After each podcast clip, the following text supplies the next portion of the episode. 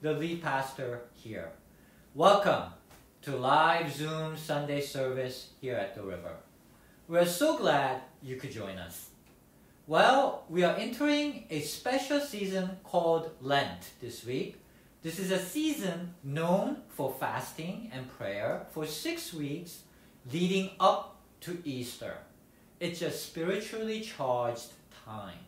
So, we are encouraging you to use this season to pray for something you need as well as to grow in your spiritual maturity. We call this season 40 Days of Faith. To help you remember to pray daily, we have a tradition here at the river to use prayer bracelets. It's nice, right? Our River Kids pastor, Amelia, made it. Thank you, Amelia. Here's what each bead signifies. Gold bead is a reminder that I am loved, accepted, and worthy because of Jesus and the cross and God's unconditional love, and it will never change. Pattern bead is a reminder for prayer for myself, a prayer you have picked for yourself, some, something you cannot get by yourself. Colored bead number one is for your prayer for our community and the world at large. Colored bead number two is for your prayer for a specific individual you pick. Colored bead number three is for your prayer for another specific individual. I love these prayer bracelets. If you haven't received it in mail yet, please contact admin at rivernyc.org and we'll send it to you. It's free. These prayer bracelets are great to remind us to pray for this world. We could really use uh, prayer during the time of pandemic to remind us that God is with us, to keep praying in faith. Now, each year we have a theme for this season of prayer, and this year's theme is unconditional prayer, which goes well with our current sermon series, Understanding the Bible through Jesus. Last week, Amelia covered the calling of Abraham in Genesis chapter 12, where God promises Abraham a legacy he will become the father of a great nation, but he must leave the safety of his home to journey to Canaan, the promised land. Abraham does not have a child into his old age.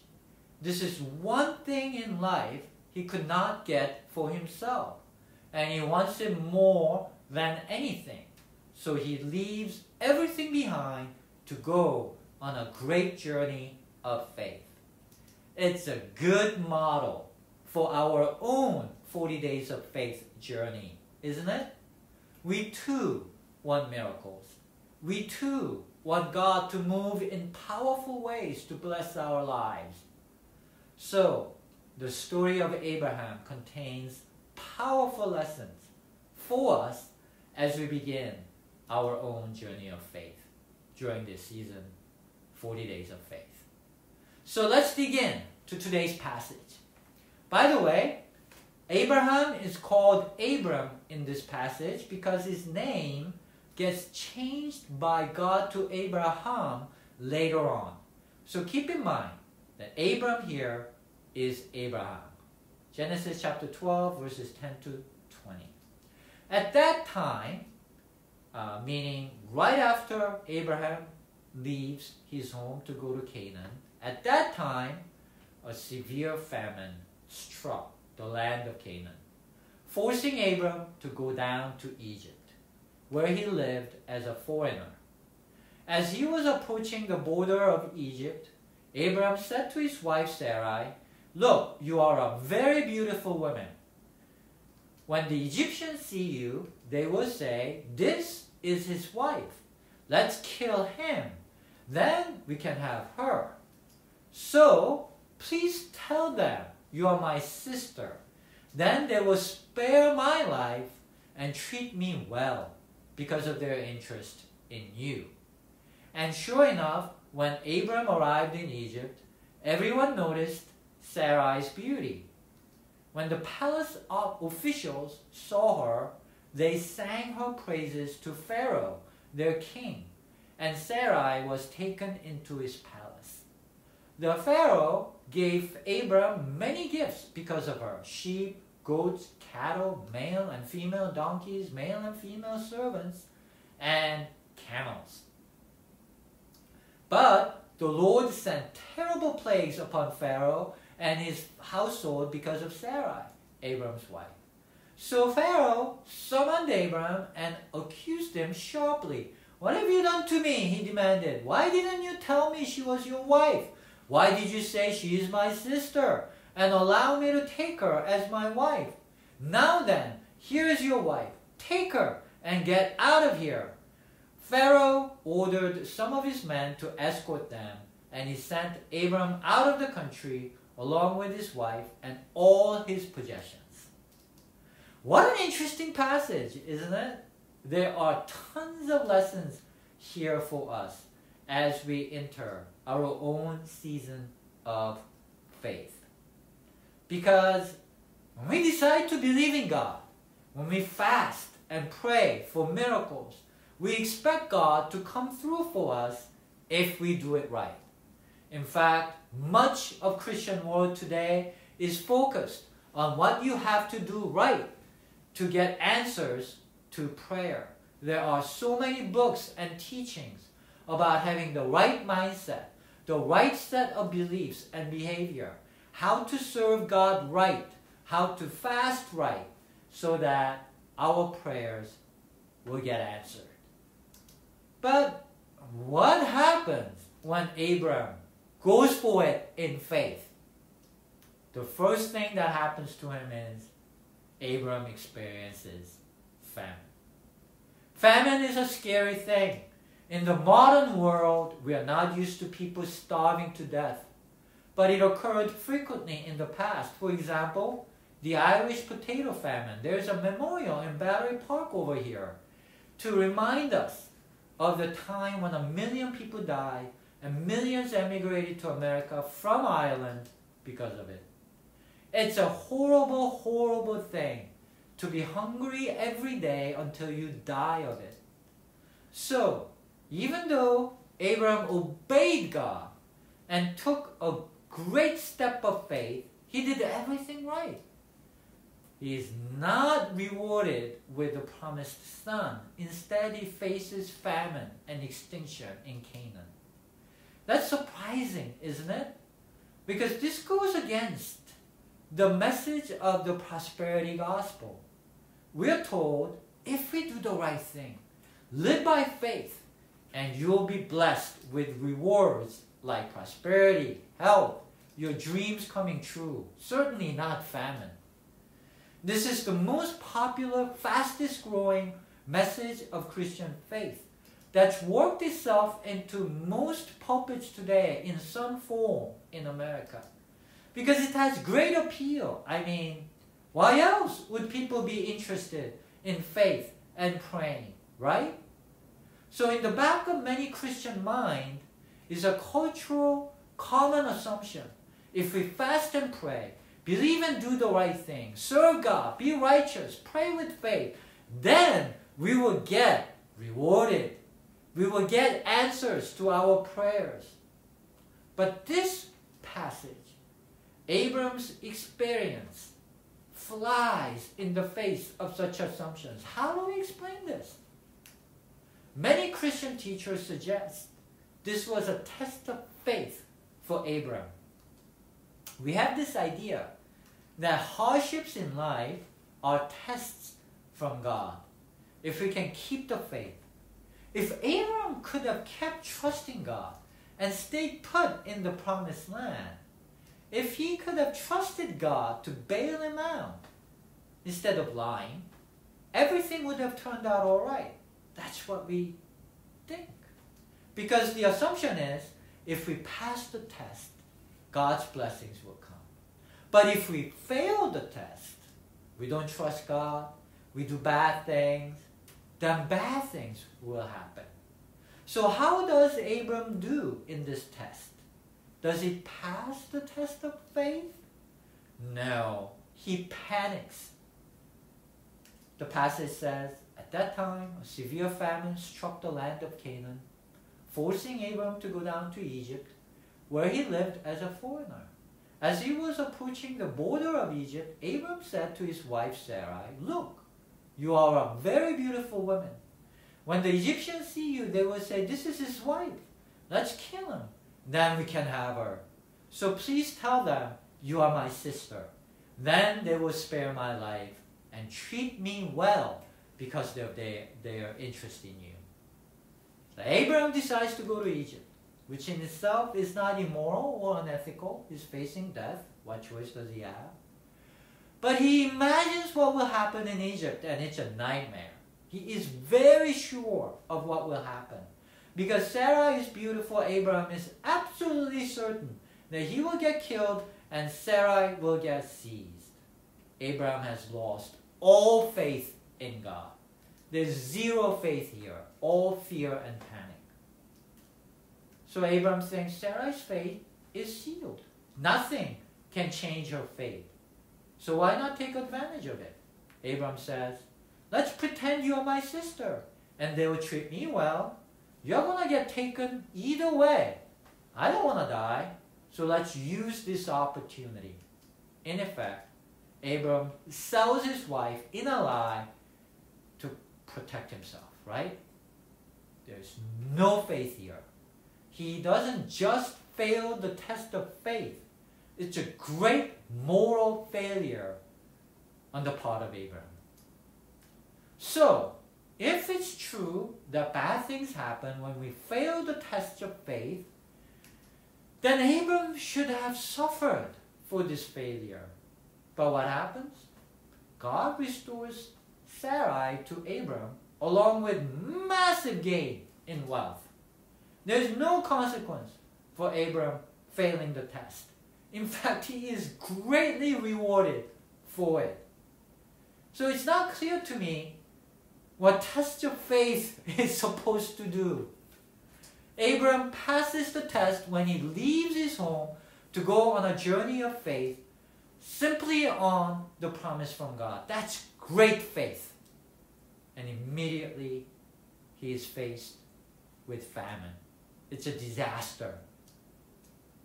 And then Abram fails the test utterly when he sells his wife off in a lie to gain advantages for himself. And what happens? He gets off with great wealth and restored wife. Huh? What's going on here? Maybe this whole idea of test of faith is bunk, right? Remember the lesson from the parable of the prodigal son. The good son gets nothing the bad son gets lavish feast from God.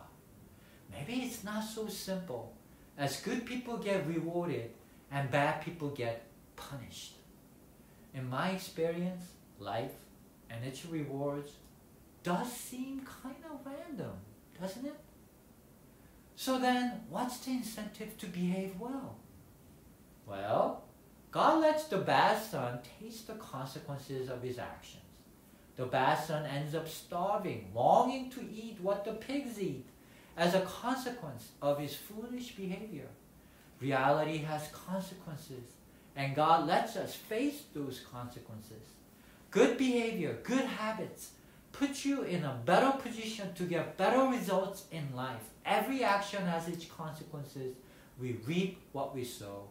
In fact, that's why we should not be surprised that Abram faces famine when he arrives in Canaan. Because Abram took a risky step in moving out of a city well stocked with provisions. That means he became vulnerable to things like famine. That's reality. And God respects reality. So we need to develop reality based faith. Faith is not magic. Faith doesn't magically make everything bad in your life disappear and only good things ever happen to you as long as you have faith. No. Disappointments can happen as we follow God. That's reality. But experiencing famine did not mean Abram misheard God. Abram did not make a mistake. Famine is not punishment from God. That's what we usually think if and when something bad happens to us. We think, what mistakes have we made? Could we have fasted more, prayed more, do more righteous things? Where did we go wrong? Has God abandoned us? No! God will never abandon you. God never abandoned Abram, even when he failed. God loves us all unconditionally. But God lets us face reality and its consequences. So as you pray for your miracle, and we've seen lots and lots of God's stories over the years during this season of prayer, so many answers to prayer. We have no right to expect that many answered prayers, but it happens, and it happens as a grace and gift from God. I'm excited for to see your prayers get answered. But please remember, praying in faith is not a test of how good you are. It's not a test of how good your faith is, how righteous you are, and how well you can pray with faith. You can do everything right and get disappointed. That doesn't mean God has abandoned you. Our relationship with God must go much deeper than that. It's unconditional unshakable. It's not transactional like I do this and God gives me this and and it's all transaction. No. I keep saying this, but it's worth repeating. God's love is unconditional. That's what makes it special.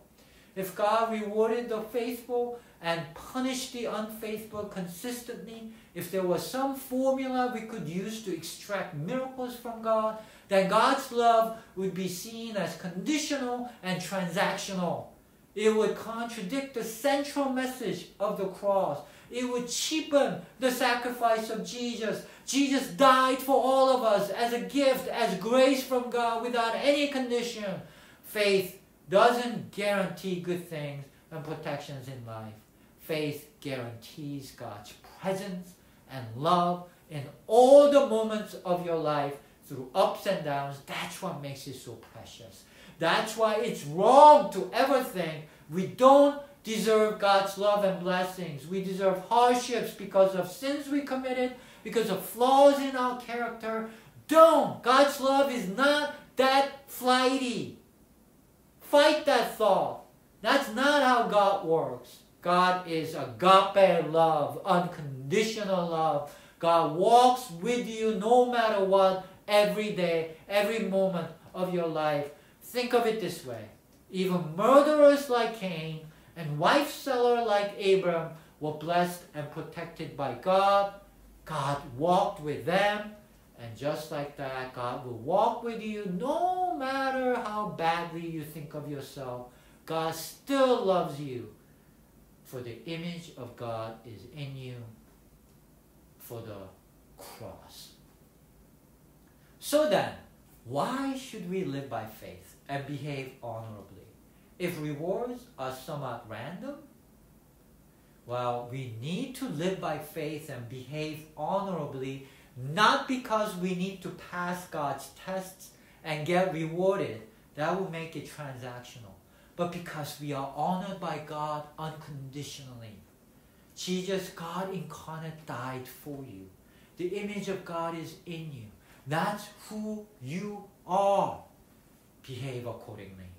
In other words, regard yourself as noble and worthy and beloved, and your actions must flow from this sense of self worth.